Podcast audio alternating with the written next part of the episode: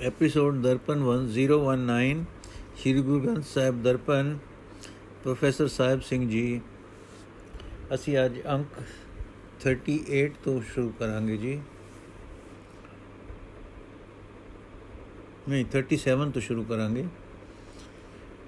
ਸ਼ਬਦ ਨੰਬਰ 61 ਸ਼੍ਰੀ ਰਾਗ ਮਹੱਲਾ ਤੀਜਾ ਸੁਣ ਸੁਣ ਕਾਮ ਗਹਿਲੀਏ ਕਿਆ ਚੱਲੇ ਬਾਹ ਲੁਡਾਏ ਆਪਣਾ ਪਿਰ ਨਾ ਪਛਾਣਹੀ ਕਿਆ ਮੂੰਹ ਦੇ ਸਹਿ ਜਾਏ ਜਿਨੀ ਸਖੀਏ ਕੰਤ ਪਛਾਣਿਆ ਹਉ ਤਿਨ ਕਹਿ ਲਾਗੋ ਪਾਏ ਤਿਨ ਕੀ ਜੈਸੀ ਥੀ ਰਹਾ ਸਤ ਸੰਗਤ ਮੇਲ ਮਿਲਾਏ ਮੁੰਦੇ ਕੂੜ ਮੁਠੀ ਕੁੜਿਆਰ ਫਿਰ ਪ੍ਰਭ ਸਾਚਾ ਸੋਣਾ ਪਾਈਐ ਗੁਰ ਵਿਚਾਰ ਰਹਾਉ ਮਨ ਮੁਖ ਅੰਤ ਨ ਪਛਾਣਈ ਤਿਨ ਕੋ ਰਹਿਣ ਵਿਹਾਏ। ਗਰਬਟੀਆਂ ਤ੍ਰਿਸ਼ਨਾ ਜਲੈ, ਦੁਖ ਪਾਵੇ ਦੂਜੈ ਭਾਏ ਸ਼ਬਦ ਰਤੀਆਂ ਸੁਹਾਗਣੀ ਤਿਨ ਵਿੱਚੋਂ ਹਉਮੈ ਜਾਏ। ਸਦਾ ਪਿਰ ਰਵੇ ਆਪਣਾ, ਤਿਨ ਸੁਖੇ ਸੁਖ ਵਿਹਾਏ। ਗਿਆਨ ਵਿਹੂਣੀ ਪਿਰ ਮੁਤੀਆਂ ਪਿਰਮ ਨ ਪਾਇਆ ਜਾਏ। ਅਗਿਆਨ ਮਤੀ ਅੰਧੇਰ ਹੈ, ਬਿਨ ਪਿਰ ਦੇਖੇ ਭੁਖ ਨ ਜਾਏ। ਆਵੋ ਮਿਲੋ ਸਹੇਲਿਓ, ਮੈਂ ਪਿਰ ਦੇਉ ਮਿਲਾਏ। ਪੂਰੇ ਭਾਗ ਸਤਗੁਰ ਮਿਲੇ, ਪਿਰ ਪਾਇਆ ਸਚ ਸਮਾਏ। ਸੇ ਸਈਆ ਸੁਹਾਗਣੀ, ਜਿਨ ਕੋ ਨਦਰ ਕਰੇ। ਕਸਮ ਪਛਾਣੇ ਆਪਣਾ, ਤਨ ਮਨ ਆਗੇ ਦੇ। ਘਰ ਵਰ ਪਾਇਆ ਆਪਣਾ ਹਉਮੈ ਦੂਰ ਕਰੇ। ਨਾਨਕ ਸੋਭਾਵੰਤੀਆਂ ਸੁਹਾਗਣੀ ਅੰਦਿਨ ਭਗਤ ਕਰੇ। ਘਰ ਵਰ ਪਾਇਆ ਆਪਣਾ ਹਉਮੈ ਦੂਰ ਕਰੇ। ਨਾਨਕ ਸੋਭਾਵੰਤੀਆਂ ਸੁਹਾਗਣੀ ਅੰਦਿਨ ਭਗਤ ਕਰੇ। ਅਰਥ, ਹੈ ਆਪੇ ਵਿੱਚ ਮਸਤ ਤੇ ਕੂੜ ਦੀ ਵੰਜਾਣ ਜੀਵ ਇਸਤਰੀ ਹੈ, ਤੈਨੂੰ ਮਾਇਆ ਦੇ ਪਸਾਰੇ ਨੇ ਲੁੱਟ ਲਿਆ ਹੈ। ਇਸ ਤਰ੍ਹਾਂ ਪ੍ਰਭੂ ਪਤੀ ਨਾਲ ਮੇਲ ਨਹੀਂ ਹੋ ਸਕਦਾ। ਸਦਾ ਸਥਿਰ ਰਹਿਣ ਵਾਲਾ ਸੋਹਣਾ ਪ੍ਰਭੂ ਪਤੀ ਗੁਰੂ ਦੀ ਦੱਸੀ ਵਿਚਾਰ ਤੇ ਦੁਨੀਆ ਹੀ, ਤੁਰਿਆ ਹੀ ਮਿਲਦਾ ਹੈ। ਰਹਾਓ। हे ਸਵਾਰਥ ਵਿੱਚ ਫਸੀ ਹੋਈ ਜੀਵ ਇਸਤਰੀਏ, ਧਿਆਨ ਨਾਲ ਸੁਣ। ਕਿਉਂ ਇਤਨੀ ਲਾਪਰਵਾਹੀ ਨਾਲ ਜੀਵਨ ਪੰਧ ਵਿੱਚ ਤੁਰ ਰਹੀ ਹੈ?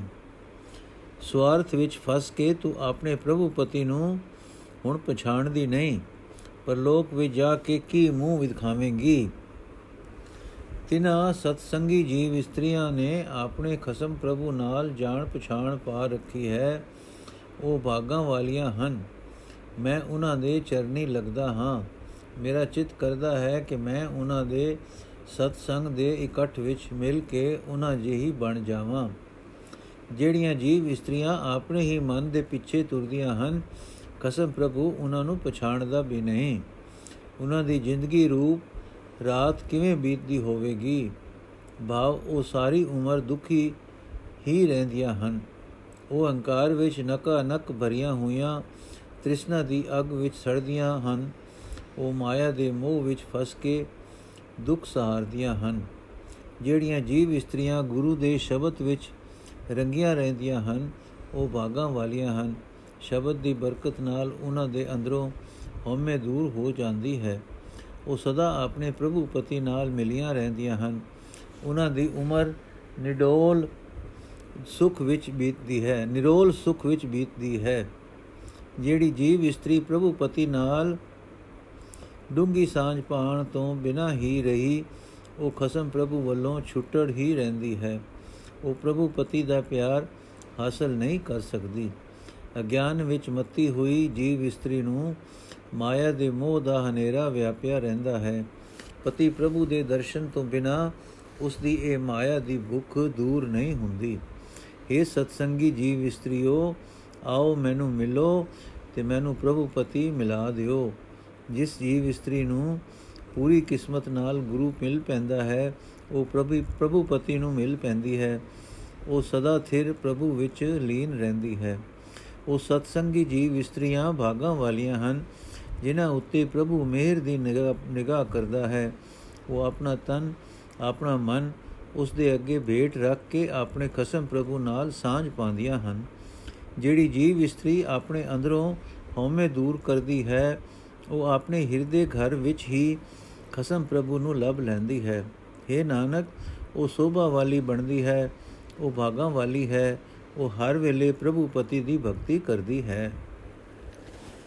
ਸ਼੍ਰੀ ਰਾਗ ਮਹੱਲਾ ਤੀਜਾ, ਇਕ ਪਿਰ ਅਪਰਾਵੇ ਆਪਣਾ ਹੋ ਕਹਿ ਦਰ ਪੁੱਛੋ ਜਾਏ। ਸਤਗੁਰ ਸੇਵੀ ਭਾਉ ਕਰ ਮੈਂ ਫਿਰ ਦਿਓ ਮਿਲਾਏ। ਸਭ ਉਪਾਏ ਆਪੇ ਵੇਖੈ ਕਿਸ ਨੇੜੇ ਕਿਸ ਦੂਰ। ਜਿਨੇ ਪਿਰ ਸੰਗੇ ਜਾਣਿਆ ਫਿਰ ਰਾਵੇ ਸਦਾ ਹਦੂਰ। ਮੁੰਦੇ ਤੂੰ ਚਲ ਗੁਰ ਕੈ ਭਾਏ। ਅੰਦਿਨ ਰਾਵੇ ਫਿਰ ਆਪਣਾ, ਸਹਿਜੇ ਸਚ ਸਮਾਏ ਰਹਾਓ ਸ਼ਬਦ ਰਤੀਆਂ ਸੁਹਾਗਣੀ, ਸੱਚੇ ਸ਼ਬਦ ਸਿਗਾਰ। ਹਰ ਵਰ ਪਾਇਨ ਘਰ ਆਪਣੇ ਗੁਰ ਕੇ ਹੇਤ ਪਿਆਰ। ਸੇਜ ਸੁਆਵੀ ਹਰ ਰੰਗ ਰਵੇ, ਭਗਤ ਭਰੇ ਭੰਡਾਰ।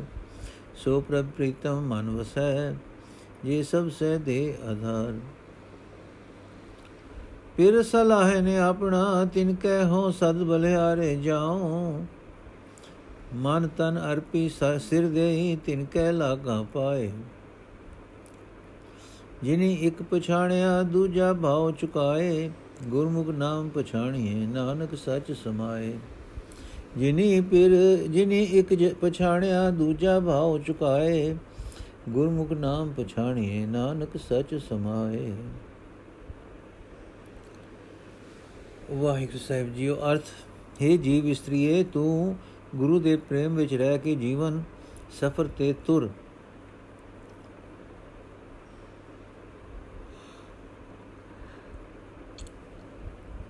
ਜਿਹੜੀਆਂ ਜੀਵ ਇਸਤਰੀਆਂ ਗੁਰੂ ਦੇ ਪ੍ਰੇਮ ਵਿੱਚ ਤੁਰਦੀਆਂ ਹਨ, ਉਹ ਆਤਮਕ ਅਡੋਲਤਾ ਦੀ ਰਾਹੀਂ ਸਦਾ ਫਿਰ ਸਦਾ ਫਿਰ ਪ੍ਰਭੂ, ਸਦਾ ਥਿਰ ਪ੍ਰਭੂ ਵਿੱਚ ਲੀਨ ਹੋ ਕੇ ਹਰ ਵੇਲੇ ਆਪਣੇ ਪ੍ਰਭੂ ਪਤੀ ਨੂੰ ਮਿਲਿਆ ਰਹਿੰਦੀਆਂ ਹਨ। ਰਹਾਓ। ਕਈ ਭਾਗਾਂ ਵਾਲੀਆਂ ਜੀਵ ਇਸਤਰੀਆਂ ਆਪਣੇ ਪ੍ਰਭੂ ਪਤੀ ਨੂੰ ਪ੍ਰਸੰਨ ਕਰਦੀਆਂ ਹਨ। ਉਹਨਾਂ ਨੂੰ ਵੇਖ ਕੇ ਮੇਰੇ ਅੰਦਰ ਦੀ ਤਾਂਗ ਮੇਰੇ ਅੰਦਰ ਵੀ ਤਾਂਗ ਪੈਦਾ ਹੁੰਦੀ ਹੈ ਕਿ ਮੈਂ ਕਿਸ ਦੇ, ਕਿਸ, ਮੈਂ ਕਿਸ ਦੇ ਦਰ ਤੇ ਜਾ ਕੇ ਪ੍ਰਭੂ ਪਤੀ ਨੂੰ ਪ੍ਰਸੰਨ ਕਰਨ ਦਾ ਤਰੀਕਾ ਪੁੱਛਾਂ। ਮੈਂ ਸਰਦਾ ਭਾਗ ਧਾਰ ਕੇ ਸਤਗੁਰ ਦੀ ਸ਼ਰਨ ਪਕੜਦੀ ਹਾਂ। ਤੇ ਗੁਰੂ ਅੱਗੇ ਬੇਨਤੀ ਕਰਦੀ ਹਾਂ ਕਿ ਪ੍ਰਭੂ ਆਪ ਹੀ ਸਾਰਾ ਜਗਤ ਪੈਦਾ ਕਰਦਾ ਹੈ ਤੇ ਸਭ ਦੀ ਸੰਭਾਲ ਕਰਦਾ ਹੈ। ਹਰ ਇੱਕ ਜੀਵ ਵਿੱਚ ਇੱਕ ਸਮਾਨ ਮੌਜੂਦ ਹੈ। ਜਿਸ ਜਿਸ ਜੀਵ ਇਸਤਰੀ ਨੇ ਗੁਰੂ ਦੀ ਸ਼ਰਨ ਪੈ ਕੇ ਉਸ ਪ੍ਰਭੂ ਪਤੀ ਨੂੰ ਆਪਣੇ ਅੰਗ ਸੰਗ ਨਾਲ ਲਿਆ ਹੈ, ਅੰਗ ਸੰਗ ਜਾਣ ਲਿਆ ਹੈ, ਉਹ ਉਸ ਹਾਜ਼ਰ ਨਾਜ਼ਰ ਵਸਦੇ ਨੂੰ ਸਦਾ ਨਿਸ਼ਚਿ, ਹਿਰਦੇ ਵਿੱਚ ਵਸਾਂਦੀ ਹੈ। ਜਿਹੜੀਆਂ ਜੀਵ ਇਸਤਰੀਆਂ ਗੁਰੂ ਦੇ ਸ਼ਬਦ ਵਿੱਚ ਰੰਗੀਆਂ ਰਹਿੰਦੀਆਂ ਹਨ, ਉਹ ਭਾਗਾਂ ਵਾਲੀਆਂ ਹੋ ਜਾਂਦੀਆਂ ਹਨ। ਉਹ ਸਦਾ ਥਿਰ ਪ੍ਰਭੂ ਦੀ ਸਿਫਤ ਸਲਾਹ ਦੀ ਬਾਣੀ ਨਾਲ ਆਪਣੇ ਜੀਵਨ ਨੂੰ ਸਮਾਰ ਲੈਂਦੀਆਂ ਹਨ। ਉਹ ਆਪਣੇ ਗੁਰੂ ਦੇ ਪ੍ਰੇਮ ਵਿੱਚ, ਪਿਆਰ ਵਿੱਚ ਟਿਕ ਕੇ ਪ੍ਰਭੂ ਪਤੀ ਨੂੰ ਆਪਣੇ ਹਿਰਦੇ ਘਰ ਵਿੱਚ ਲਭ ਲੈਂਦੀਆਂ ਹਨ। ਪ੍ਰਭੂ ਪਤੀ ਉਹਨਾਂ ਦੀ ਸੋਹਣੀ ਹਿਰਦੇ ਸੇਜ ਉੱਤੇ ਪ੍ਰੇਮ ਨਾਲ ਆਪ ਪ੍ਰਗਟਦਾ ਹੈ। ਉਹਨਾਂ ਪਾਸ ਭਗਤੀ ਦੇ ਖਜ਼ਾਨੇ ਭਰ ਜਾਂਦੇ ਹਨ। ਉਹਨਾਂ ਦੇ ਮਨ ਵਿੱਚ ਉਹ ਪ੍ਰੀਤਮ ਪ੍ਰਭੂ ਆ ਵਸਦਾ ਹੈ, ਜਿਹੜਾ ਹਰ ਇੱਕ ਜੀਵ ਨੂੰ ਆਸਰਾ ਦੇ ਰਿਹਾ ਹੈ। ਜਿਹੜੀਆਂ ਜੀਵ ਇਸਤਰੀਆਂ ਆਪਣੇ ਪ੍ਰਭੂ ਪਤੀ ਦੀ ਸਿਫਤ ਸਲਾਹ ਕਰਦੀਆਂ ਹਨ, ਮੈਂ ਉਹਨਾਂ ਤੋਂ ਸਦਾ ਕੁਰਬਾਨ ਜਾਂਦੀ ਹਾਂ। ਮੈਂ ਉਹਨਾਂ ਅੱਗੇ ਆਪਣਾ ਤਨ ਭੇਟਾ ਕਰਦੀ ਹਾਂ। ਮੈਂ ਉਹਨਾਂ ਦੇ ਚਰਨਾਂ ਵਿੱਚ ਆਪਣਾ ਸਿਰ ਧਰਦੀ ਹਾਂ। ਮੈਂ ਉਹਨਾਂ ਦੇ ਚਰਨੀ ਲੱਗਦੀ ਹਾਂ। ਕਿਉਂਕਿ ਉਹਨਾਂ ਨੇ ਮਾਇਆ ਦਾ ਪਿਆਰ ਆਪਣੇ ਅੰਦਰੋਂ ਦੂਰ ਕਰਕੇ ਸਿਰਫ ਪ੍ਰਭੂ ਪਤੀ ਨਾਲ ਜਾਣ ਪਛਾਣ ਪਾ ਲਈ ਹੈ। ਇਹ ਨਾਨਕ, ਗੁਰੂ ਦੇ ਸਨਮੁਖ ਹੋ ਕੇ, ਸਦਾ ਥਿਰ ਪ੍ਰਭੂ ਵਿੱਚ ਲੀਨ ਹੋ ਕੇ, ਉਸ ਦੇ ਨਾਮ ਨਾਲ ਜਾਣ ਪਛਾਣ ਪੈ ਸਕਦੀ ਹੈ। ਸ੍ਰੀ ਰਾਗ ਮਹੱਲਾ ਤੀਜਾ। ਹਰ ਕੀ, ਹਰ ਜੀ ਸਦਾ, ਹਰ ਜੀ ਸੱਚਾ ਸੱਚ ਤੂੰ ਸਭ ਕਿਛ ਤੇਰੇ ਚੀਰੇ। ਲਖ ਚਰਾਸੀ ਤਰਸ ਦੇ ਫਿਰੇ, ਬਿਨ ਗੁਰ ਪੇਟ ਬੇਟੇ ਪੀਰੇ। ਹਰ ਜਿਉ ਬਖਸ਼ੇ ਬਖਸ਼ ਲੈ, ਸੁਖ ਸਦਾ ਸਵੇ ਸ਼ਰੀਰੇ। ਗੁਰ ਪ੍ਰਸਾਦੀ ਸੇਵ ਕਰੀ, ਸਚ ਗੈਰ ਗੰਭੀਰੇ। ਮਨ ਮੇਰੇ ਨਾਮ ਰਤੇ ਸੁਖ ਹੋਏ, ਗੁਰਮਤੀ ਨਾਮ ਸਲਾਹੀਏ, ਦੂਜਾ ਵਰ ਨ ਕੋਏ ਰਹਾਉ। ਧਰਮ ਰਾਏ ਨੂੰ ਹੁਕਮ ਹੈ ਬੈ ਸੱਚਾ। ਧਰਮ ਵਿਚਾਰ, ਦੂਜੇ ਭਾਏ ਦੁਸ਼ਟ ਆਤਮਾ, ਉਹ ਤੇਰੀ ਸਰਕਾਰ। ਆਜ਼ਮਾਤ ਅਧਿਆਤਮੀ ਹਰ ਗੁਣ ਤਾਸ ਮਨ, ਜਪੈ ਏਕ ਮੁਰਾਰ, ਤਿਨ ਕੀ ਸੇਵਾ ਧਰਮ ਰਾਏ ਕਰੇ ਧਨ ਸਵਾਰਨ ਹਾਰ। ਮਨ ਕੇ ਵਿਕਾਰ ਮਨੈ ਤਜੇ ਮਨ ਚੁਕੈ ਮੂਹ ਅਭਿਮਾਨ, ਆਤਮ ਰਾਮ ਪਛਾਣਿਆ ਸਹਜੇ ਨਾਮ ਸਮਾਨ। ਬਿਨ ਸਤਗੁਰ ਮੁਕਤ ਨ ਪਾਈਐ ਮਨ ਮੁਖ ਫਿਰੈ ਦੀਵਾਨ। ਸ਼ਬਦ ਨ ਚੀਨੈ, ਕਥਨੀ ਬਦਨੀ ਕਰੇ, ਵਿਖਿਆ ਮਾਇ ਸਮਾਨ। ਸਭ ਕਿਛ ਆਪੇ ਆਪ ਹੈ ਦੂਜਾ ਅਵਰ ਨ ਕੋਏ ਜੋ ਬੁਲਾਏ ਤਿਉ ਬੋਲੀਏ ਜਾਂ ਆਪ ਬੁਲਾਏ ਸੋਏ ਗੁਰਮੁਖ ਬਾਣੀ ਬ੍ਰਹਮ ਹੈ ਸ਼ਬਦ ਮਿਲਾਵਾ ਹੋਏ ਨਾਨਕ ਸਮਾ ਨਾਮ ਸੰਭਾਲ ਤੂੰ ਜਿਤ ਸੇਵੀਏ ਸੁਖ ਹੋਏ ਗੁਰਮੁਖ ਬਾਣੀ ਬ੍ਰਹਮ ਹੈ ਸ਼ਬਦ ਮਿਲਾਵਾ ਹੋਏ ਨਾਨਕ ਨਾਮ ਸੰਭਾਲ ਤੂੰ ਜਿਤ ਸੇਵੀਏ ਸੁਖ ਹੋਏ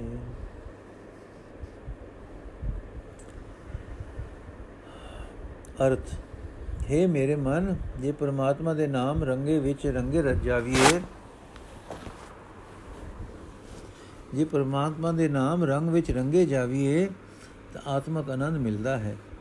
ਪਰ ਗੁਰੂ ਦੀ ਮੱਤ ਤੇ ਤੁਰ ਕੇ ਹੀ ਪ੍ਰਮਾਤਮਾ ਦਾ ਨਾਮ ਸਲਾਣਾ ਚਾਹੀਦਾ ਹੈ। ਨਾਮ ਸਿਮਰਨ ਦਾ ਹੋਰ ਕੋਈ ਤਰੀਕਾ ਨਹੀਂ ਹੈ। ਰਹਾਓ। हे ਪ੍ਰਭੂ ਜੀ, ਤੂੰ ਹੀ ਸਦਾ ਥਿਰ ਰਹਿਣ ਵਾਲਾ ਹੈ। ਹੋਰ ਸਾਡਾ ਜਗਤ ਵਿੱਚ ਹੋਰ ਸਾਰਾ ਜਗਤ ਤੇਰੇ ਵਸ ਵਿੱਚ ਹੈ, ਪਰ ਤੂੰ ਮਿਲਦਾ ਹੈ ਗੁਰੂ ਦੀ ਰਾਹੀਂ। ਗੁਰੂ ਪੀਰ ਨੂੰ ਮਿਲਣ ਤੋਂ ਬਿਨਾ ਬਾ ਗੁਰੂ ਦੀ ਸ਼ਰਨ ਪੈਣ ਤੋਂ ਬਿਨਾ 84 ਲੱਖ ਜੁਨਾ ਦੇ ਜੀਵ ਤੇਰੇ ਦਰਸ਼ਨ ਨੂੰ ਤਰਸਦੇ ਫਿਰਦੇ ਹਨ। ਇਸ ਜੀਵ ਉੱਤੇ ਪਰਮਾਤਮਾ ਆਪ ਮਿਹਰ ਕਰਦਾ ਹੈ, ਬਖਸ਼ਿਸ਼ ਕਰਦਾ ਹੈ ਉਸ ਦੇ ਹਿਰਦੇ ਵਿੱਚ ਸਦਾ ਆਤਮਕ ਆਨੰਦ ਬਣਿਆ ਰਹਿੰਦਾ ਹੈ। ਮੇਰੇ ਅੰਦਰ ਦੀ ਤਾਂਗ ਹੈ ਕਿ ਮੈਂ ਗੁਰੂ ਦੀ ਮਿਹਰ ਨਾਲ ਸਦਾ ਥਿਰ ਤੇ ਡੂੰਘੇ ਜਿਗਰੇ ਵਾਲੇ ਪਰਮਾਤਮਾ ਦਾ ਸਿਮਰਨ ਕਰਦਾ ਰਹਾ। ਧਰਮਰਾਜ ਨੂੰ ਵੀ ਪਰਮਾਤਮਾ ਦਾ ਹੁਕਮ ਹੈ हे ਧਰਮਰਾਜ, ਤੂੰ ਬੈਠ ਕੇ ਇਹ ਅਟਲ ਧਰਮ ਨਿਆਂ ਚੇਤੇ ਰੱਖ ਕੇ ਉਹ ਵਿਕਾਰੀ ਮਨੁੱਖ ਮਨੁੱਖ ਤੇਰੀ ਰਈਅਤ ਹੈ, ਜਿਹੜਾ ਮਾਇਆ ਦੇ ਪਿਆਰ ਵਿੱਚ ਫਸਿਆ ਰਹਿੰਦਾ ਹੈ। ਆਤਮਿਕ ਜੀਵਨ ਵਾਲੇ ਬੰਦਿਆਂ ਦੇ ਮਨ ਵਿੱਚ ਗੁਣਾ ਦਾ ਖਜ਼ਾਨਾ ਪਰਮਾਤਮਾ ਆਪ ਵਸਦਾ ਹੈ। ਉਹ ਪਰਮਾਤਮਾ ਨੂੰ ਹੀ ਸਿਮਰਦੇ ਰਹਿੰਦੇ ਹਨ। ਧਰਮਰਾਜ ਵੀ ਉਹਨਾਂ ਬੰਦਿਆਂ ਦੀ ਸੇਵਾ ਕਰਦਾ ਹੈ। ਧਨ ਹੈ ਉਹ ਪਰਮਾਤਮਾ ਜੋ ਆਪਣੇ ਸੇਵਕਾਂ ਦਾ ਜੀਵਨ ਇਤਨਾ ਸੋਹਣਾ ਬਣਾ ਦਿੰਦਾ ਹੈ ਕਿ ਧਰਮਰਾਜ ਵੀ ਉਹਨਾਂ ਦਾ ਆਦਰ ਕਰਦਾ ਹੈ। ਜਿਹੜਾ ਮਨੁੱਖ ਆਪਣੇ ਮਨ ਵਿੱਚੋਂ ਮਨ ਦੇ ਵਿਕਾਰ ਛੱਡ ਦਿੰਦਾ ਹੈ, ਜਿਸ ਦੇ ਮਨ ਵਿੱਚੋਂ ਮਾਇਆ ਦਾ ਮੋਹ ਤੇ ਅਹੰਕਾਰ ਦੂਰ ਹੋ ਜਾਂਦਾ ਹੈ, ਉਹ ਸਰਵ ਵਿਆਪਕ ਪਰਮਾਤਮਾ ਨਾਲ ਜਾਣ ਪਛਾਣ ਪਾ ਲੈਂਦਾ ਹੈ। ਉਹ ਆਤਮਕ ਅਡੋਲਤਾ ਵਿੱਚ ਟਿਕ ਕੇ ਪਰਮਾਤਮਾ ਦੇ ਨਾਮ ਵਿੱਚ ਲੀਨਤਾ ਹਾਸਲ ਕਰ ਲੈਂਦਾ ਹੈ। ਪਰ ਗੁਰੂ ਦੀ ਸ਼ਰਨ ਤੋਂ ਬਿਨਾ ਵਿਕਾਰਾਂ ਤੋਂ ਖਲਾਸੀ ਨਹੀਂ ਹੋ ਸਕਦੀ। ਆਪਣੇ ਮਨ ਦੇ ਪਿੱਛੇ ਤੁਰਨ ਨਾਲ ਤੁਰਨ ਵਾਲਾ ਬੰਦਾ ਵਿਕਾਰਾਂ ਦੇ ਪਿੱਛੇ ਪਾਗਲ ਹੋਇਆ ਫਿਰਦਾ ਹੈ। ਉਹ ਗੁਰੂ ਦੇ ਸ਼ਬਦ ਦੀ ਕਦਰ ਨੂੰ ਨਹੀਂ ਸਮਝਦਾ। ਉਹ ਜ਼ਬਾਨੀ ਜ਼ਬਾਨੀ ਧਾਰਮਿਕ ਗੱਲਾਂ ਪਿਆ ਕਰੇ, ਪਰ ਉਹ ਮਾਇਆ ਦੇ ਮੋਹ ਵਿੱਚ ਹੀ ਗਰਕ ਰਹਿੰਦਾ ਹੈ। ਜੀਵਾਂ ਦੇ ਵੀ ਕੀ ਵਸ ਪਰਮਾਤਮਾ ਆਪ ਹੀ ਸਭ ਕੁਝ ਕਰਨ ਕਰਾਉਣ ਜੋਗਾ ਹੈ। ਹੋਰ ਕੋਈ ਜੀਵ ਦਮ ਨਹੀਂ ਮਾਰ ਸਕਦਾ। ਆਪਣੀ ਸਿਫਤ ਸਲਾਹ ਉਹ ਆਪ ਹੀ ਕਰਾਂਦਾ ਹੈ। ਜਿਵੇਂ ਪਰਮਾਤਮਾ ਬੋਲਣ ਦੀ ਪ੍ਰੇਰਣਾ ਕਰੇ, ਤਿਵੇਂ ਹੀ ਜੀਵ ਬੋਲ ਸਕਦਾ ਹੈ। ਜੀਵ ਤਦੋਂ ਹੀ ਸਿਫਤ ਸਲਾਹ ਕਰ ਸਕਦਾ ਹੈ, ਜਦੋਂ ਉਹ ਪਰਮਾਤਮਾ ਆਪ ਪ੍ਰੇਰਣਾ ਕਰਦਾ ਹੈ। ਗੁਰ ਦੀ ਸ਼ਰਨ ਪੈ ਕੇ ਸਿਫਤ ਸਲਾਹ ਦੀ ਬਾਣੀ ਵਿੱਚ ਜੁੜਿਆ ਪ੍ਰਭੂ ਮਿਲਦਾ ਹੈ। ਗੁਰੂ ਦੇ ਸ਼ਬਦ ਦੀ ਰਾਹੀਂ ਹੀ ਪ੍ਰਭੂ ਨਾਲ ਮਿਲਾਪ ਹੁੰਦਾ ਹੈ। हे ਨਾਨਕ, ਗੁਰੂ ਦੀ ਸ਼ਰਨ ਪੈ ਕੇ ਪਰਮਾਤਮਾ ਦੇ ਨਾਮ ਨੂੰ ਹਿਰਦੇ ਵਿੱਚ ਸੰਭਾਲ, ਇਸ ਨਾਮ ਦੇ ਸਿਮਰਨ ਨਾਲ ਹੀ ਆਤਮਿਕ ਆਨੰਦ ਪ੍ਰਾਪਤ ਹੁੰਦਾ ਹੈ। ਸ਼੍ਰੀ ਰਾਗ ਮਹੱਲਾ ਤੀਜਾ, ਜਗ ਹਉ ਮੈਂ ਮੈਲ ਦੁਖ ਪਾਇਆ, ਮਲ ਲਾਗੀ ਦੂਜੈ ਭਾਏ। ਮਲ ਹਉ ਮੈਂ ਧੋਤੀ, ਕਿਵੇਂ ਨ ਉਤਰੈ ਜੇ ਸੋ। ਤੀਰਥ ਨਾਏ ਬੋਬਿਦ ਕਰਮ ਕਮਾਉਂਦੇ, ਦੂਣੀ ਮਲ ਲਾਗੀ ਆਏ।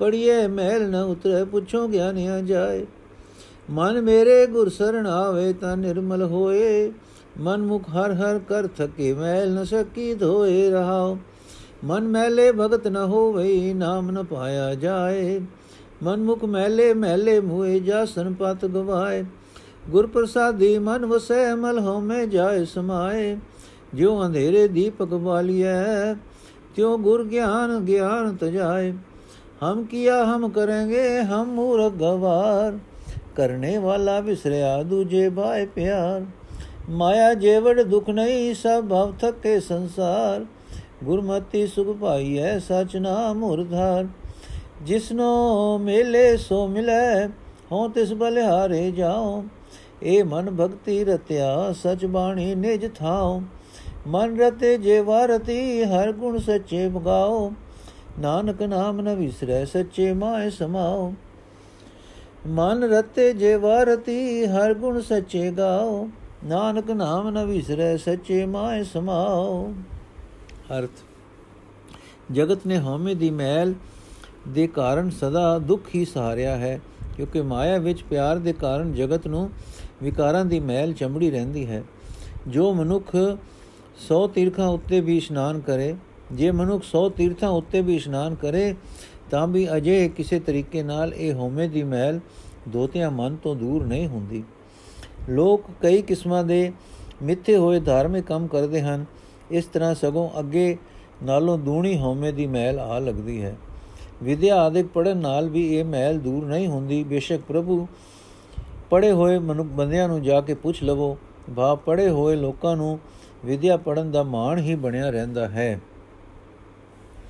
हे ਮੇਰੇ ਮਨ, ਜਦੋਂ ਮਨੁ ਗੁਰੂ ਦੀ ਸ਼ਰਨ ਆਉਂਦਾ ਹੈ, ਤਦੋਂ ਹੀ ਪਵਿੱਤਰ ਹੁੰਦਾ ਹੈ। ਆਪਣੇ ਮਨ ਦੇ ਪਿੱਛੇ ਤੁਰਨ ਵਾਲੇ ਬੰਦੇ RAM RAM ਆਖ ਆਖ ਕੇ ਥੱਕ ਜਾਂਦੇ ਹਨ। ਫਿਰ ਵੀ ਹਉਮੈ ਦੀ ਮੈਲ ਉਹਨਾਂ ਪਾਸੋਂ ਧੋਤੀ ਨਹੀਂ ਜਾ ਸਕਦੀ। ਰਹਾਓ। ਹਉਮੈ ਦੀ ਮੈਲ ਨਾਲ ਭਰੇ ਹੋਏ ਮਨ ਦੀ ਰਾਹੀਂ ਪਰਮਾਤਮਾ ਦੀ ਭਗਤੀ ਨਹੀਂ ਹੋ ਸਕਦੀ। ਇਸ ਤਰ੍ਹਾਂ ਪਰਮਾਤਮਾ ਦਾ ਨਾਮ ਹਾਸਲ ਨਹੀਂ ਹੁੰਦਾ। ਹਿਰਦੇ ਵਿੱਚ ਟਿਕ ਨਹੀਂ ਸਕਦਾ। ਆਪਣੇ ਮਨ ਦੇ ਪਿੱਛੇ ਤੁਰਨ ਵਾਲੇ ਬੰਦੇ ਸਦਾ ਹਉਮੈ ਦੇ ਕਾਰਨ ਮਲੀਨ ਮਨ ਰਹਿੰਦੇ ਹਨ ਤੇ ਆਤਮਕ ਮੋਤੇ ਮਰੇ ਰਹਿੰਦੇ ਹਨ। ਉਹ ਦੁਨੀਆ ਤੋਂ ਇੱਜ਼ਤ ਗਵਾ ਕੇ ਹੀ ਜਾਣਗੇ। ਗੁਰੂ ਦੀ ਕਿਰਪਾ ਨਾਲ ਜਿਸ ਮਨੁੱਖ ਦੇ ਮਨ ਵਿੱਚ ਪਰਮਾਤਮਾ ਦਾ ਨਾਮ ਵਸ ਪੈਂਦਾ ਹੈ ਉਸ ਦੀ ਹਉਮੈ ਦੂਰ ਹੋ ਜਾਂਦੀ ਹੈ। ਉਹ ਪ੍ਰਭੂ ਚਰਨਾਂ ਵਿੱਚ ਲੀਨ ਰਹਿੰਦਾ ਹੈ। ਜਿਵੇਂ ਜੇ ਹਨੇਰੇ ਵਿੱਚ ਦੀਵਾ ਬਾਲ ਦਈਏ, ਤਾਂ ਹਨੇਰਾ ਦੂਰ ਹੋ ਜਾਂਦਾ ਹੈ। ਤਿਵੇਂ ਗੁਰੂ ਦੀ ਬਖਸ਼ੀ ਸਮਝ ਦੀ ਬਰਕਤ ਨਾਲ ਹਉਮੈ ਰੂਪ ਬੇਸਮਝੀ ਦਾ ਹਨੇਰਾ ਦੂਰ ਹੋ ਜਾਂਦਾ ਹੈ। ਇਹ ਕੰਮ ਅਸਾਂ ਕੀਤਾ ਹੈ, ਅਸੀਂ ਹੀ ਕਰ ਸਕਦੇ ਹਾਂ। ਇਉਂ ਅਸੀਂ ਅਸੀਂ ਆਖਣ ਵਾਲੇ ਬੰਦੇ ਮੂਰਖ ਉਜੜ ਹੁੰਦੇ ਹਨ ਮੂਰਖ ਉਜੰਡ ਹੁੰਦੇ ਹਨ, ਉਜੜ ਹੁੰਦੇ ਹਨ। ਉਹਨਾਂ ਨੂੰ ਪੈਦਾ ਕਰਨ ਵਾਲਾ ਪਰਮਾਤਮਾ ਭੁੱਲਿਆ ਰਹਿੰਦਾ ਹੈ। ਉਹ ਸਦਾ ਮਾਇਆ ਵਿੱਚ ਹੀ ਪਿਆਰ ਪਾਈ ਰੱਖਦੇ ਹਨ। ਦੁਨੀਆ ਵਿੱਚ ਮਾਇਆ ਦੇ ਮੋਹ ਜਿਹੜਾ ਹੋਰ ਕੋਈ ਦੁੱਖ ਨਹੀਂ ਹੈ। ਮਾਇਆ ਦੇ ਮੋਹ ਵਿੱਚ ਫਸ ਕੇ ਸਾਰੇ ਜੀਵ ਮਾਇਆ ਦੀ ਖਾਤਰ ਭਟਕ ਭਟਕ ਕੇ ਖਪਦੇ ਰਹਿੰਦੇ ਹਨ। ਗੁਰੂ ਦੀ ਮੱਤ ਉੱਤੇ ਤੁਰਿਆ ਸਦਾ ਥਿਰ ਪਰਮਾਤਮਾ ਦਾ ਨਾਮ ਹਿਰਦੇ ਵਿੱਚ ਟਿਕਾ ਕੇ ਹੀ ਆਤਮਕ ਆਨੰਦ ਮਿਲਦਾ ਹੈ। ਪਰ ਜੀਵਾਂ ਦੇ ਕੀ ਵਸ? ਜਿਸ ਭਾਗਾਂ ਵਾਲੇ ਮਨੁੱਖ ਨੂੰ ਪ੍ਰਭੂ ਆਪਣੇ ਚਰਨਾਂ ਵਿੱਚ ਜੋੜਦਾ ਹੈ, ਉਹੀ ਪ੍ਰਭੂ ਨੂੰ ਮਿਲਦਾ ਹੈ। ਮੈਂ ਅਜੇ ਬੰਦੇ ਤੋਂ ਕੁਰਬਾਨ ਜਾਂਦਾ ਹਾਂ। हे ਮਨ ਪ੍ਰਭੂ ਦੀ ਕਿਰਪਾ ਨਾਲ ਜਿਹੜੇ ਮਨੁੱਖ ਪ੍ਰਭੂ ਦੀ ਭਗਤੀ ਦੇ ਰੰਗ ਵਿੱਚ ਰੰਗੇ ਜਾਂਦੇ ਹਨ, ਪ੍ਰਭੂ ਦਾ ਸਦਾ ਥਿਰ ਨਾਮ ਹੀ ਜਿਨ੍ਹਾਂ ਦੀ ਬਾਣੀ ਬਣ ਜਾਂਦਾ ਹੈ, ਉਹਨਾਂ ਨੂੰ ਆਪਣਾ ਘਰ ਲੱਭ ਪੈਂਦਾ ਹੈ। ਭਾਵ ਉਹ ਸਦਾ ਉਸ ਆਤਮਿਕ ਟਿਕਾਣੇ ਤੇ ਟਿਕੇ ਰਹਿੰਦੇ ਹਨ, ਜਿੱਥੋਂ ਮਾਇਆ ਦਾ ਮੋਹ ਉਹਨਾਂ ਨੂੰ ਧੱਕਾ ਨਹੀਂ ਦੇ ਸਕਦਾ। ਉਹ ਆਪਣੇ ਮਨ ਵਿੱਚ ਪਰਮਾਤਮਾ ਦੇ ਪ੍ਰੇਮ ਰੰਗ ਨਾਲ ਰੰਗੇ ਰਹਿੰਦੇ ਹਨ। ਉਹਨਾਂ ਦੀ ਜੀਵ ਨਾਮ ਰਸ ਵਿੱਚ ਮਸਤ ਰਹਿੰਦੀ ਹੈ। ਉਹ ਸਦਾ ਥਿਰ ਪ੍ਰਭੂ ਦੇ ਗੁਣ ਗਾਉਂਦੇ ਰਹਿੰਦੇ ਹਨ। ਉਹਨਾਂ ਨੂੰ हे ਨਾਨਕ, ਪਰਮਾਤਮਾ ਦਾ ਨਾਮ ਕਦੇ ਨਹੀਂ ਭੁੱਲਦਾ। ਉਹ ਸਦਾ ਥਿਰ ਪ੍ਰਭੂ ਵਿੱਚ ਲੀਨ ਰਹਿੰਦੇ ਹਨ। ਨੋਟ, ਅੰਕ 33 ਗੁਰੂ ਨਾਨਕ ਦੇਵ ਜੀ ਦੇ ਸਾਰੇ ਸ਼ਬਦਾਂ ਦਾ ਜੋੜ ਦੱਸਦਾ ਹੈ। ਅੰਕ 31 ਗੁਰੂ ਅਮਰਦਾਸ ਜੀ ਦੇ ਸਾਰੇ ਸ਼ਬਦਾਂ ਦਾ ਜੋੜ ਪ੍ਰਗਟ ਕਰਦਾ ਹੈ। ਕੁੱਲ ਜੋੜ ਬਣਿਆ 64 ਇੱਥੇ ਗੁਰੂ ਅਮਰਦਾਸ ਜੀ ਦੇ ਸ਼ਬਦ ਮੁੱਕ ਗਏ ਹਨ। ਹੁਣ ਚੌਥੇ ਪਾਤਸ਼ਾਹ ਦੇ ਸ਼ਬਦ ਸ਼ੁਰੂ ਹੋਣਗੇ। ਸ਼੍ਰੀ ਰਾਗ ਮਹੱਲਾ ਚੌਥਾ, ਘਰ ਪਹਿਲਾ। ਮੈਂ ਮਨ ਤਨ ਬਿਰੋ ਅਤਿ ਅਗਲਾ ਕਿਉ ਪ੍ਰੀਤਮ ਮਿਲੈ ਘਰ ਆਏ?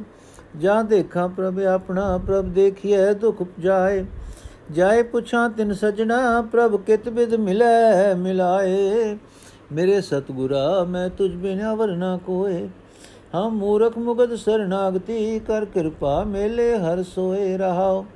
ਸਤਗੁਰ ਦਾਤਾ ਹਰ ਨਾਮ ਕਾ, ਪ੍ਰਭ ਆਪ ਮਿਲਾਵੇ ਸੋਏ। ਸਤਗੁਰ ਹਰ ਪ੍ਰਭ 부ਝਿਆ ਗੁਰ ਜੇ ਵਡ ਅਵਰ ਨਾ ਕੋਏ। ਹਉ ਗੁਰ ਸਰਣਾਈ ਡੈ ਪਵਾ ਕਰ ਦਇਆ ਮੇਲੇ ਪ੍ਰਭ ਸੋਏ। ਮਨ ਹਟ ਕੇ ਨ ਪਾਇਆ, ਕਰ ਉਪਾਵ ਥਕੇ ਸਭ ਕੋਏ। ਸਿਆ ਸਿਆਣਪ ਕਰ ਰਹੇ ਮਨ ਕੋਰੇ ਰੰਗ ਨ ਕੋ ਹੋਏ। ਮਨ ਕੋਰੇ ਰੰਗ ਨ ਹੋਏ, ਕੂੜ ਕਪਟ ਕਿਨੈ ਨ ਪਾਇਓ, ਜੋ ਬੀਜੈ ਖਾਵੇ ਸੋਏ। ਸਭਨਾ ਤੇਰੀ ਆਸ ਪ੍ਰਭ, ਸਭ ਜੀ ਤੇਰੇ ਤੂੰ ਰਾਸ। ਪ੍ਰਭ ਤੁਧੋਂ ਤੁਧੋਂ ਪ੍ਰਭ ਤੁਧੋਂ ਖਾਲੀ ਕੋ ਨਹੀਂ ਇੱਕ ਦਰ ਗੁਰਮੁਖਾਂ ਨੂੰ ਸਬਾਸ ਬਿਕ ਭੋਜਲ ਡੁਬਦੇ ਕੱਢ ਲੈ ਜਨ ਨਾਨਕ ਕੀ ਅਰਦਾਸ। ਬਿਖ ਭਉ ਜਲ ਡੁਬਦੇ ਕੱਢ ਲੈ ਜਨ ਨਾਨਕ ਕੀ ਅਰਦਾਸ। ਅਰਥ, ਹੈ ਮੇਰੇ ਸਤਿਗੁਰੂ, ਤੇਰੇ ਮੈਂ ਬਿਨਾ ਮੇਰਾ ਹੋਰ ਕੋਈ ਸਹਾਰਾ ਨਹੀਂ ਹੈ। ਅਸੀਂ ਜੀਵ ਮੂਰਖ ਹਾਂ, ਅਣਜਾਣ ਹਾਂ, ਪਰ ਤੇਰੀ ਸ਼ਰਨ ਆਏ ਹਾਂ। ਜਿਹੜਾ ਭਾਗਾਂ ਵਾਲਾ ਗੁਰੂ ਦੀ ਸ਼ਰਨ ਆਉਂਦਾ ਹੈ ਉਸ ਨੂੰ ਉਹ ਪ੍ਰਮਾਤਮਾ ਆਪ ਮਿਹਰ ਕਰਕੇ ਆਪਣੇ ਚਰਨਾਂ ਵਿੱਚ ਮਿਲਾ ਲੈਂਦਾ ਹੈ। ਰਹਾਓ। ਮੇਰੇ ਮਨ ਵਿੱਚ, ਸਰੀਰ ਵਿੱਚ ਪ੍ਰੀਤਮ ਪ੍ਰਭੂ ਦੇ ਵਿਛੋੜੇ ਦਾ ਭਾਰੀ ਦਰਦ ਹੈ। ਮੇਰਾ ਮਨ ਤੜਪ ਰਿਹਾ ਹੈ ਕਿ ਕਿਵੇਂ ਪ੍ਰੀਤਮ ਪ੍ਰਭੂ ਮੇਰੇ ਹਿਰਦੇ ਘਰ ਵਿੱਚ ਮੈਨੂੰ ਆ ਮਿਲੇ। ਜਦੋਂ ਮੈਂ ਪਿਆਰੇ ਪ੍ਰਭੂ ਦਾ ਦਰਸ਼ਨ ਕਰਦਾ ਹਾਂ, ਪ੍ਰਭੂ ਦਾ ਦਰਸ਼ਨ ਕੀਤਿਆਂ ਮੇਰਾ ਵਿਛੋੜੇ ਦਾ ਦੁੱਖ ਦੂਰ ਹੋ ਜਾਂਦਾ ਹੈ। ਜਿਨ੍ਹਾਂ ਸਤਸੰਗੀ ਸਜਣਾ ਨੇ ਪ੍ਰੀਤਮ ਪ੍ਰਭੂ ਦਾ ਦਰਸ਼ਨ ਕੀਤਾ ਹੈ, ਮੈਂ ਉਹਨਾਂ ਸਜਣਾ ਨੂੰ ਜਾ ਕੇ ਪੁੱਛਦਾ ਹਾਂ ਕਿ ਪ੍ਰਭੂ ਕਿਸ ਤਰੀਕੇ ਨਾਲ ਮਿਲਾਇਆ ਮਿਲਾਇਆ ਮਿਲਦਾ ਹੈ। ਗੁਰੂ ਹਰ ਨਾਮ ਦੀ ਦਾਤ ਦੇਣ ਵਾਲਾ ਹੈ, ਜਿਸ ਨੂੰ ਗੁਰੂ ਪਾਸੋਂ ਇਹ ਦਾਤ ਮਿਲਦੀ ਹੈ, ਉਸ ਨੂੰ ਉਹ ਪ੍ਰਭੂ ਆਪ ਆਪਣੇ ਨਾਲ ਮਿਲਾ ਲੈਂਦਾ ਹੈ। ਗੁਰੂ ਨੇ ਹਰੀ ਪ੍ਰਭੂ ਨਾਲ ਡੂੰਗੀ ਸਾਂਝ ਪਾਈ ਹੋਈ ਹੈ।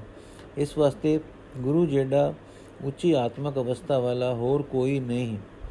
ਮੇਰੀ ਇਹ ਤਾਂਗ ਹੈ ਕਿ ਮੈਂ ਗੁਰੂ ਦੀ ਸ਼ਰਨ ਆਪਾ ਭਾਵ ਮਿਟਾ ਕੇ ਆਪ ਹਵਾਂ ਗੁਰੂ ਦੀ ਸ਼ਰਨ ਪਿਆ ਹੀ ਉਹ ਪ੍ਰਭੂ ਮਿਹਰ ਕਰਕੇ ਆਪਣੇ ਨਾਲ ਮਿਲਾ ਲੈਂਦਾ ਹੈ। ਮਨ ਦੇ ਹਟ ਨਾਲ ਕੀਤੇ ਤਪ ਆਦਿਕ ਸਾਧਨਾ ਨਾਲ ਕਦੇ ਕਿਸੇ ਨੇ ਪਰਮਾਤਮਾ ਨੂੰ ਨਹੀਂ ਲੱਭਾ। ਇਹੋ ਜਿਹੇ ਅਨੇਕਾਂ ਉਪਾਅ ਕਰਕੇ ਸਭ ਥੱਕ ਹੀ ਜਾਂਦੇ ਹਨ। ਤਪ ਆਦਿਕ ਵਾਲੀਆਂ ਹਜ਼ਾਰਾਂ ਸਿਆਣਪਾਂ ਜਿਹੜੇ ਲੋਕ ਕਰਦੇ ਹਨ, ਉਹਨਾਂ ਦਾ ਮਨ ਪ੍ਰਭੂ ਪ੍ਰੇਮ ਵੱਲੋਂ ਕੋਰਾ ਹੀ ਰਹਿੰਦਾ ਹੈ ਤੇ ਜੇ ਮਨ ਪ੍ਰਭੂ ਪ੍ਰੇਮ ਤੋਂ ਕੋਰਾ ਹੀ ਰਹੇ ਤਾਂ ਨਾਮ ਰੰਗ ਨਹੀਂ ਚੜਦਾ ਮਾਇਆ ਦੇ ਮੋਹ ਵਿੱਚ ਫਸੇ ਰਹਿ ਕੇ ਬਾਹਰੋਂ ਹਟ ਕਰਮਾਂ ਦੀ ਠੱਗੀ ਨਾਲ ਕਦੇ ਕਿਸੇ ਨੇ ਪਰਮਾਤਮਾ ਨੂੰ ਨਹੀਂ ਲੱਭਾ। ਇਹ ਪੱਕਾ ਨਿਯਮ ਹੈ ਕਿ ਜੋ ਕੁਝ ਕੋਈ ਬੀਜਦਾ ਹੈ, ਉਹੀ ਉਹ ਪਿੰਦਾ, ਪਾਂਦਾ ਖਾਂਦਾ ਹੈ। हे ਪ੍ਰਭੂ, ਸੰਸਾਰ ਸਮੁੰਦਰ ਤੋਂ ਬਚਣ ਵਾਸਤੇ ਸਭ ਜੀਵਾਂ ਨੂੰ ਤੇਰੀ ਸਹਾਇਤਾ ਦੀ ਹੀ ਆਸ ਹੈ। ਸਭ ਜੀਵ ਤੇਰੇ ਹੀ ਪੈਦਾ ਕੀਤੇ ਹੋਏ ਹਨ। ਤੂੰ ਹੀ ਸਭ ਜੀਵਾਂ ਦੀ ਆਤਮਿਕ ਰਾਸ ਪੂੰਜੀ ਹੈ। हे ਪ੍ਰਭੂ, ਤੇਰੇ ਦਰ ਤੋਂ ਕੋਈ ਖਾਲੀ ਨਹੀਂ ਮੁੜਦਾ। ਗੁਰੂ ਦੀ ਸ਼ਰਨ ਪੈਣ ਵਾਲੇ ਬੰਦਿਆਂ ਨੂੰ ਤੇਰੇ ਦਰ ਤੇ ਆਦਰ ਮਾਣ ਮਿਲਦਾ ਹੈ। हे ਪ੍ਰਭੂ, ਤੇਰੇ ਦਾਸ ਨਾਨਕ ਦੀ ਤੇਰੇ ਅੱਗੇ ਅਰਜ਼ੋਈ ਹੈ ਕਿ ਤੂੰ ਸੰਸਾਰ ਸਮੁੰਦਰ ਦੇ ਵਿਕਾਰਾਂ ਤੋਂ ਜ਼ਹਿਰ ਵਿੱਚ ਡੁੱਬਦੇ ਜੀਵਾਂ ਨੂੰ ਆਪ ਕੱਢ ਲੈ। ਵਾਹਿਗੁਰੂ ਜੀ ਕਾ ਖਾਲਸਾ, ਵਾਹਿਗੁਰੂ ਜੀ ਕੀ ਫਤਿਹ। 65 ਸ਼ਬਦ ਸੰਪੂਰਨ ਹੋਏ ਜੀ। ਅੱਜ ਦਾ ਐਪੀਸੋਡ ਸਮਾਪਤ ਹੋਇਆ। ਕੱਲ ਅਗਲੇ ਸ਼ਬਦ ਸ਼ੁਰੂ ਕਰਾਂਗੇ ਵਾਹਿਗੁਰੂ ਜੀ ਕਾ ਖਾਲਸਾ, ਵਾਹਿਗੁਰੂ ਜੀ ਕੀ ਫਤਿਹ।